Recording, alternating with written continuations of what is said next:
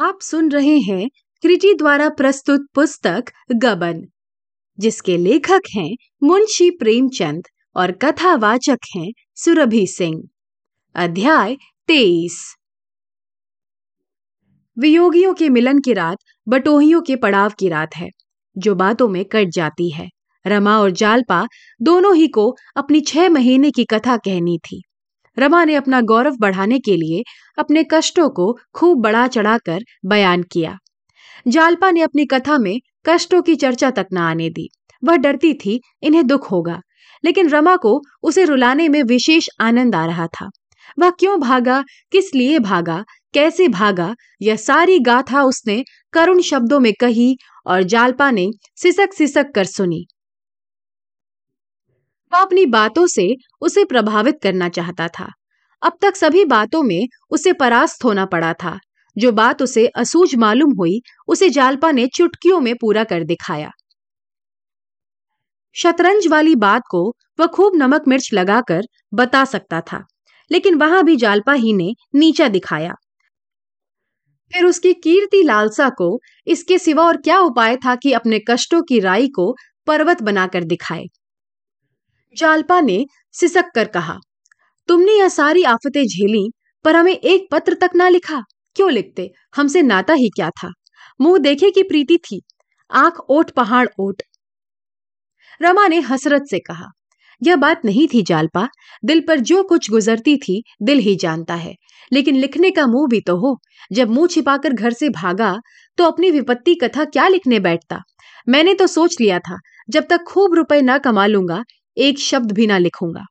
जालपा ने आँसू भरी आँखों में व्यंग भरकर कहा, ठीक ही था, रुपए आदमी से ज़्यादा प्यारे होते ही हैं। हम तो रुपए के यार हैं। तुम चाहे चोरी करो, डाका डालो, जाली नोट बनाओ, झूठी गवाही दो या भीख मांगो, किसी उपाय से रुपए लाओ। तुमने हमारे स्वभाव को कितना ठीक समझा है कि वाह, गुसाई जी भी तो कह गए हैं, स्वार्थ लाई करही सब प्रीति। रमा ने झेपते हुए कहा, नहीं नहीं प्रिय, यह बात न थी। मैं यही सोचता था कि इन फटे हालो जाऊँगा कैसे। सच कहता हूँ, मुझे सबसे ज़्यादा डर तुम ही से लगता था। सोचता था तो मुझे कितना कपटी, झूठा, कायर समझ रही होगी। शायद मेरे मन में यह भाव था कि रुपए की थैली देखकर तुम्हारा हृदय कुछ तो नरम होगा, जालपा ने व्यथित कंठ से कहा। मैं शायद उस थैली को हाथ से छूती भी नहीं। आज मालूम हो गया तुम मुझे कितनी नीच कितनी स्वार्थिनी, कितनी लोभिन समझते हो। इसमें तुम्हारा कोई दोष नहीं, सरासर मेरा दोष है। अगर मैं भली होती तो आज यह दिन ही क्यों आता? जो पुरुष तीस चालीस रुपए का नौकर हो, उसकी स्त्री अगर दो चार रुपए रोज खर्च करे हज़ार दो हज़ार के गहने पहनने की नीयत रखे तो वह अपनी और उसकी तबाही का सामान कर रही है। अगर तुमने मुझे इतना धन लोलूप समझा तो कोई अन्याय नहीं किया। मगर एक बार जिस आग में जल चुकी, उसमें फिर न कूदूँगी। इन महीनों मैंने उन पापों का कुछ प्रायश्चित किया है और शेष जीवन के अंत समय तक करूँगी। यह मैं नहीं कहती कि भोग विलास से मेरा जी भर गया, या गहने कपड़े से मैं ऊब गई, या सैर तमाशे से मुझे घृणा हो गई। यह सब अभिलाषाएँ ज्यो की त्यों है। अगर तुम अपने पुरुषार्थ से, अपने परिश्रम से, अपने सदुद्योग से उन्हें पूरा कर सको तो क्या कहना? लेकिन नियत खोटी करके, आत्मा को कलुषित करके एक लाख भी लाओ तो मैं उसे ठुकरा दूँगी। जिस वक्त मुझे मालूम हुआ कि तुम पुलिस के गवाह बन गए हो, मुझे इतना दुख हुआ कि मैं उसी वक्त दादा को साथ लेकर तुम्हारे बंगले तक गई, मगर उसी दिन तुम बाहर चले गए थे और आज लौटे हो। मैं इतने आदमियों का खून अपनी गर्दन पर नहीं लेना चाहती। तुम अदालत में साफ़ साफ़ कह दो कि मैंने पुलिस के चकमे में आकर गवाही दी थी। मेरा इस मामले से कोई संबंध नहीं है। रमा ने चिंतित होकर कहा जब से तुम्हारा खत मिला, तभी से मैं इस प्रश्न पर विचार कर रहा हूँ, लेकिन समझ में नहीं आता कि क्या करूँ। एक बात कहकर मुकर जाने का साहस मुझमें नहीं है। बयान तो बदलना ही पड़ेगा। आखिर कैसे? मुश्किल क्या है? जब तुम्हें मालूम हो गया कि म्यूनिसिपैलिटी तुम्हारे ऊपर कोई मुकदमा नहीं चला सकती तो फिर किस बात का डर? डर ना हो, जेब भी तो कोई चीज़ है। जिस मुँह से एक बात कही, उसी मुँह से मुकर जाऊँ? यह तो मुझसे ना होगा। फिर मुझे कोई अच्छी जगह मिल जाएगी। आराम से ज़िंदगी बसर होगी। मुझमें गली गली ठोकर खाने का पूता नहीं है। जालपा ने कोई जवाब न दिया। वह सोच रही थी, आदमी में स्वार्थ की मात्रा कितनी अधिक होती है। रमा ने फिर धृष्टता से कहा, और कुछ मेरी ही गवाही पर तो सारा फैसला नहीं हुआ जाता। मैं बदल भी जाऊँ तो पुलिस कोई दूसरा आदमी खड़ा कर देगी। अपराधियों की जान तो किसी तरह नहीं बच सकती। हाँ मैं मुफ़्त में मारा जाऊँगा। जालपा ने त्योरी चढ़ाकर कहा कैसी बेशर्मी की बातें करते हो जी? क्या तुम इतने गए बीते हो कि अपनी रोटियों के लिए दूसरों का गला काटो? मैं इसे नहीं सह सकती। मुझे मजदूरी करना, भूखों मर जाना मंजूर है। बड़ी से बड़ी विपत्ति जो संसार में है, वह सिर पर ले सकती हूँ, लेकिन किसी का बुरा करके स्वर्ग का राज भी नहीं ले सकती। रमा इस आदर्शवाद से चिढ़कर बोला तो क्या तुम चाहती हो कि मैं यहाँ कूलीगिरी करूँ? जालपा नहीं, मैं यह नहीं चाहती। लेकिन अगर कोलीगिरी भी करनी पड़े तो वह खून से तर रोटियाँ खाने से तो कहीं बढ़कर है। रमा ने शांत भाव से कहा, जालपा, तुम मुझे जितना नीच समझ रही हो, मैं उतना नीच नहीं हूँ। बुरी बात सभी को बुरी लगती है।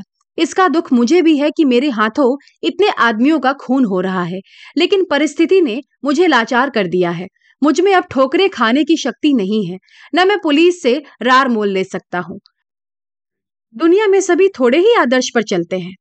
मुझे क्यों उस ऊंचाई पर चढ़ाना चाहती हो, जहाँ पहुँचने की शक्ति मुझमें नहीं है? जालपा ने तीक्ष्ण स्वर में कहा, जिस आदमी में हत्या करने की शक्ति हो, उसमें हत्या न करने की शक्ति का ना होना अचंभे की बात है। जिसमें दौड़ने की शक्ति हो, उसमें खड़े रहने की शक्ति ना हो, इसे कौन मानेगा? जब हम कोई काम करने की इच्छा करते हैं तो शक्ति आप ही आप आ जाती है। तुम यह निश्चय कर लो कि तुम्हें बयान बदलना है इस और बातें आप आ जाएँगी। रमा सिर झुकाए, सुनता रहा। जालपा ने और आवेश में आकर कहा, अगर तुम्हें यह पाप की खेती करनी है तो मुझे आज ही यहाँ से विदा कर दो। मैं मुँह में कालिख लगाकर यहाँ से चली जाऊँगी और फिर तुम्हें दिख करने ना आऊँगी। तुम आनंद से रहना। मैं अपना पेट मेहनत मजूरी करके भर लूँगी। अभी प्रायश्चित पूरा नहीं हुआ है। इसीलिए यह दुर्बलता हमारे पीछे पड़ी हुई है। मैं देख रही हूँ, यह हमारा सर्वनाश करके छोड़ेगी। रमा के दिल पर कुछ चोट लगी। सिर खुजलाकर बोला, चाहता तो मैं भी हूँ कि किसी तरह इस मुसीबत से जान बचे। तो बचाते क्यों नहीं? अगर तुम्हें कहते शर्म आती हो तो मैं चलूँ। यही अच्छा होगा। मैं भी चली चलूँगी और तुम्हारे सुप्रिटेंडेंट साहब से सारा वृतांत साफ़ साफ़ कह दूँगी। रमा का सारा पशु पेश गायब हो गया। अपनी इतनी दुर्गति वह न कराना चाहता था कि उसकी स्त्री जाकर उसकी वकालत करे। बोला तुम्हारे चलने की ज़रूरत नहीं है, जालपा। मैं उन लोगों को समझा दूँगा। जालपा ने ज़ोर देकर कहा, साफ़ बताओ, अपना बयान बदलोगे या नहीं? रमा ने मानो कोने में दबकर कहा, कहता तो हूँ, बदल दूँगा। मेरे कहने से या अपने दिल से? तुम्हारे कहने से नहीं, अपने दिल से। मुझे खुद ही ऐसी बातों से घृणा है। सिर्फ़ जरा हिचक थी, वह तुमने निकाल दी। फिर और बातें होने लगी। कैसे पता चला कि रमा ने रुपए उड़ा दिए हैं? रुपए अदा कैसे हो गए? और लोगों को गबन की खबर हुई या घर ही में दब कर रह गई? रतन पर क्या गुजरी? गोपी क्यों इतनी जल्द चला गया? दोनों कुछ पढ़ रहे हैं या उसी तरह आवारा फिरा करते हैं? आखिर में अम्मा और दादा का ज़िक्र आया, फिर जीवन के मंसूबे बांधे जाने लगे। जालपा ने कहा, घर चलकर रतन से थोड़ी सी ज़मीन ले लें और आनंद से खेती बाड़ी करें। रमा ने कहा, कहीं उससे अच्छा है कि यहाँ चाय की दुकान खोले? इस पर दोनों में मुबाहसा हुआ। आखिर रमा को हार माननी पड़ी। यहाँ रहकर वह घर की देखभाल न कर सकता था। भाइयों को शिक्षा न दिला सकता था और न माता पिता की सेवा सत्कार कर सकता था। आखिर घर वालों के प्रति भी तो उसका कुछ कर्तव्य है। रमा निरुत्तर हो गया। रमा मुँह अंधेरे अपने बंगले जा पहुँचा। किसी को कानो कान खबर ना हुई। नाश्ता करके रमा ने खत साफ़ किया, कपड़े पहने और दरोगा के पास जा पहुँचा। त्योरिया चढ़ी हुई थी। दरोगा ने मुस्कुराकर पूछा खैरियत तो है, नौकरों ने कोई शरारत तो नहीं की? रमा ने खड़े खड़े कहा, नौकरों ने नहीं, आपने शरारत की है। आपके मातहतों अफसरों और सबने मिलकर मुझे उल्लू बनाया है। दरोगा ने कुछ घबरा कर पूछा, आखिर बात क्या है? कहिए तो। रमानाथ, बात यही है कि इस मामले में अब कोई शहादत ना दूँगा। उससे मेरा ताल्लुक नहीं। आपने मेरे साथ चाल चली और वारंट की धमकी देकर मुझे शहादत देने पर मजबूर किया। अब मुझे मालूम हो गया है कि मेरे ऊपर कोई इल्ज़ाम नहीं। आप लोगों का चकमा था। पुलिस की तरफ़ से शहादत नहीं देना चाहता। मैं आज जज साहब से साफ़ कह दूँगा। बेगुनाहों का खून अपनी गर्दन पर न लूँगा। दरोगा ने तेज होकर कहा, आपने खुद गबन तस्लीम किया था। रमानाथ, मीजान की गलती थी। गबन ना था। म्यूनिसिपैलिटी ने मुझ पर कोई मुकदमा नहीं चलाया। यह आपको मालूम कैसे हुआ? इससे आपको कोई बहस नहीं। मैं शहादत ना दूँगा। साफ़ साफ़ कह दूँगा, पुलिस ने मुझे धोखा देकर शहादत दिलवाई है। जिन तारीखों का वह वाकया है, उन तारीखों में मैं इलाहाबाद में था। म्यूनिसिपल ऑफ़िस में मेरी हाजिरी मौजूद है। दरोगा ने इस आपत्ति को हँसी में उड़ाने की चेष्टा करके कहा अच्छा साहब, पुलिस ने धोखा ही दिया, लेकिन उसका खातिर ख्वाह इनाम देने को भी तो हाजिर है। कोई अच्छी जगह मिल जाएगी, मोटर पर बैठे हुए सैर करोगे। खुफिया पुलिस में कोई जगह मिल गई तो चैन ही चैन है। सरकार की नज़रों में इज़्ज़त और रसूख कितना बढ़ गया। यो मारे मारे फिरते। शायद किसी दफ्तर में क्लर्की मिल जाती। वह भी बड़ी मुश्किल से। यहाँ तो बैठे बिठाए तरक्की का दरवाज़ा खुल गया। अच्छी तरह कारगुजारी होगी। तो एक दिन राय बहादुर मुंशी रमानाथ, डिप्टी सुप्रिंटेंडेंट हो जाओगे। तुम्हें हमारा एहसान मानना चाहिए और आप उल्टे खफा होते हैं। रमा पर इस प्रलोभन का कुछ असर ना हुआ। बोला, मुझे क्लर्क बनना मंजूर है। इस तरह की तरक्की नहीं चाहता। यह आप ही को मुबारक रहे। इतने में डिप्टी साहब और इंस्पेक्टर भी आ पहुँचे। रमा को देखकर इंस्पेक्टर साहब ने गरमाया, हमारे बाबू साहब तो पहले ही से तैयार बैठे हैं। बस इसी की कारगुजारी पर वारा न्यारा है। रमा ने इस भाव से कहा, मानो मैं भी अपना नफा नुकसान समझता हूँ। जी हाँ आज वारा न्यारा कर दूँगा। इतने दिनों तक आप लोगों के इशारे पर चला। अब अपनी आँखों से देखकर चलूँगा। इंस्पेक्टर ने दरोगा का मुँह देखा। दरोगा ने डिप्टी का मुँह देखा। डिप्टी ने इंस्पेक्टर का मुँह देखा। यह कहता क्या है? इंस्पेक्टर साहब विस्मित होकर बोले, क्या बात है? हलफ से कहता हूँ, आप कुछ नाराज़ मालूम होते हैं? रमानाथ, मैंने फैसला किया है कि आज अपना बयान बदल दूँगा। बेगुनाहों का खून नहीं कर सकता। इंस्पेक्टर ने दया भाव से उसकी तरफ़ देख कर कहा, आप बेगुनाहों का खून नहीं कर रहे हैं। अपनी तकदीर की इमारत खड़ी कर रहे हैं। हलफ से कहता हूँ, ऐसे मौके बहुत कम आदमियों को मिलते हैं। आज क्या बात हुई कि आप इतने खफा हो गए? आपको कुछ मालूम है दरोगा साहब? आदमियों ने तो कोई शोखी नहीं की। अगर किसी ने आपके मिजाज के खिलाफ कोई काम किया हो तो उसे गोली मार दीजिए, हलफ से कहता हूँ। दरोगा, मैं अभी जाकर पता लगाता हूँ।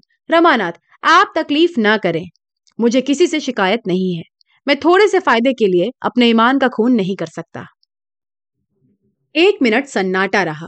किसी को कोई बात ना सूझी दरोगा कोई दूसरा चकमा सोच रहा था। इंस्पेक्टर कोई दूसरा प्रलोभन। डिप्टी एक दूसरी ही फ़िक्र में था। रूखेपन से बोला, रमा बाबू, यह अच्छा बात ना होगा। रमा ने भी गर्म होकर कहा, आपके लिए ना होगी। मेरे लिए तो सबसे अच्छी यही बात है। डिप्टी, नहीं आपका वास्ते इससे बुरा दूसरा बात नहीं है। हम तुमको छोड़ेगा नहीं। हमारा मुकदमा चाहे बिगड़ जाए, लेकिन हम तुमको ऐसा लेसन देगा कि तुम उम्र भर ना भूलेगा। आपको वही गवाही देना होगा जो आप दिया। अगर तुम कुछ गड़बड़ करेगा, कुछ भी गोलमाल किया तो हम तुम्हारे साथ दूसरा बर्ताव करेगा। एक रिपोर्ट में तुम यो चला जाएगा। यह कहते हुए उसने आँखें निकालकर रमा को देखा मानो कच्चा ही खा जाएगा। रमा सहम उठा। इन आतंक से भरे शब्दों ने उसे विचलित कर दिया। यह सब कोई झूठा मुकदमा चलाकर उसे फंसा दे तो उसकी कौन रक्षा करेगा? उसे यह आशा न थी कि डिप्टी साहब जो शील और विनय के पुतले बने हुए थे, एक बारगी यह रौद्र रूप धारण कर लेंगे। मगर वह इतनी आसानी से दबने वाला ना था। तेज होकर बोला, आप मुझसे ज़बरदस्ती शहादत दिलाएँगे? डिप्टी ने पैर पटकते हुए कहा हाँ ज़बरदस्ती दिलाएगा। रमानाथ, ये अच्छी दिल लगी है। डिप्टी, तुम पुलिस को धोखा देना दिल लगी समझता है। अभी दो गवाह देकर साबित कर सकता है कि तुम राजद्रोह की बात कर रहा था। बस चला जाएगा सात साल के लिए। चक्की पीसते पीसते हाथ में घट्टा पड़ जाएगा। यह चिकना चिकना गाल नहीं रहेगा।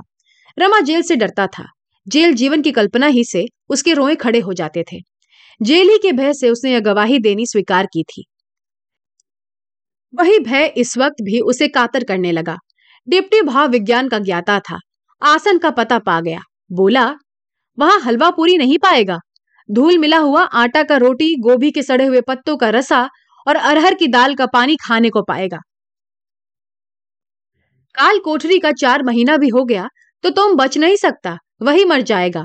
बात बात पर बॉर्डर गाली देगा, जूतों से पीटेगा, तुम समझता क्या है? रमा का चेहरा फीका पड़ने लगा। मालूम होता था प्रतिक्षण उसका खून सूखता चला गया। अपनी दुर्बलता पर उसे इतनी ग्लानी हुई कि वह रो पड़ा। कांपती हुई आवाज़ से बोला, आप लोगों की यह इच्छा है तो यही सही। भेज दीजिए जेल। मर ही जाऊँगा ना? फिर तो आप लोगों से मेरा गला छूट जाएगा। जब आप यहाँ तक मुझे तबाह करने पर आमादा हैं तो मैं भी मरने को तैयार हूँ। जो कुछ होना होगा होगा। उसका मन दुर्बलता की उस दशा को पहुँच गया था, जब जरा सी सहानुभूति, जरा सी सहृदयता सैकड़ों धमकियों से कहीं कारगर हो जाती है। इंस्पेक्टर साहब ने मौका ताड़ लिया। उसका पक्ष लेकर डिप्टी से बोले हलफ से कहता हूँ, आप लोग आदमी को पहचानते तो है नहीं, लगते हैं रौब जमाने। इस तरह गवाही देना हर एक समझदार आदमी को बुरा मालूम होगा। यह कुदरती बात है, जिसे जरा भी इज़्ज़त का ख्याल है, वह पुलिस के हाथों की कठपुतली बनना पसंद ना करेगा। बाबू साहब की जगह मैं होता तो मैं भी ऐसा ही करता। लेकिन इसका मतलब यह नहीं कि यह हमारे खिलाफ शहादत देंगे। आप लोग अपना काम कीजिए, बाबू साहब की तरफ़ से बेफिक्र रहिए, हलफ से कहता हूँ। उसने रमा का हाथ पकड़ लिया और बोला आप मेरे साथ चलिए बाबूजी। आपको अच्छे अच्छे रिकॉर्ड सुनाऊं। रमा ने रूठे हुए बालक की तरह हाथ छुड़ाकर कहा, मुझे देख न कीजिए, इंस्पेक्टर साहब। अब तो मुझे जेल खाने में मरना है। इंस्पेक्टर ने उसके कंधे पर हाथ रखकर कहा, आप क्यों ऐसी बातें मुँह से निकालते हैं साहब? जेल खाने में मरे आपके दुश्मन। डिप्टी ने, तस्मा भी बाकी ना छोड़ना चाहा। बड़े कठोर स्वर में बोला, मानो रमा से कभी का परिचय नहीं है। साहब यो हम बाबू साहब के साथ सब तरह का सलूक करने को तैयार हैं। लेकिन जब वह हमारा खिलाफ गवाही देगा, हमारा जड़ खो देगा तो हम भी कार्रवाई करेगा, ज़रूर से करेगा, कभी छोड़ नहीं सकता। इसी वक्त सरकारी एडवोकेट और बैरिस्टर मोटर से उतरे।